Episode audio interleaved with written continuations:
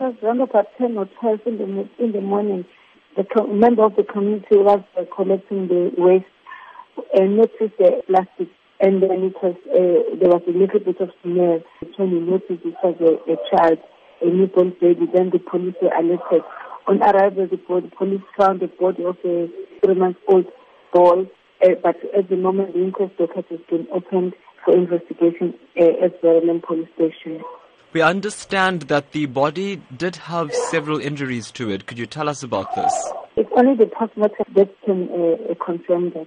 What is the process now? You say an inquest has been opened. Generally, what is the process regarding an inquest? A postmortem is investigated and then the postmortem will be conducted.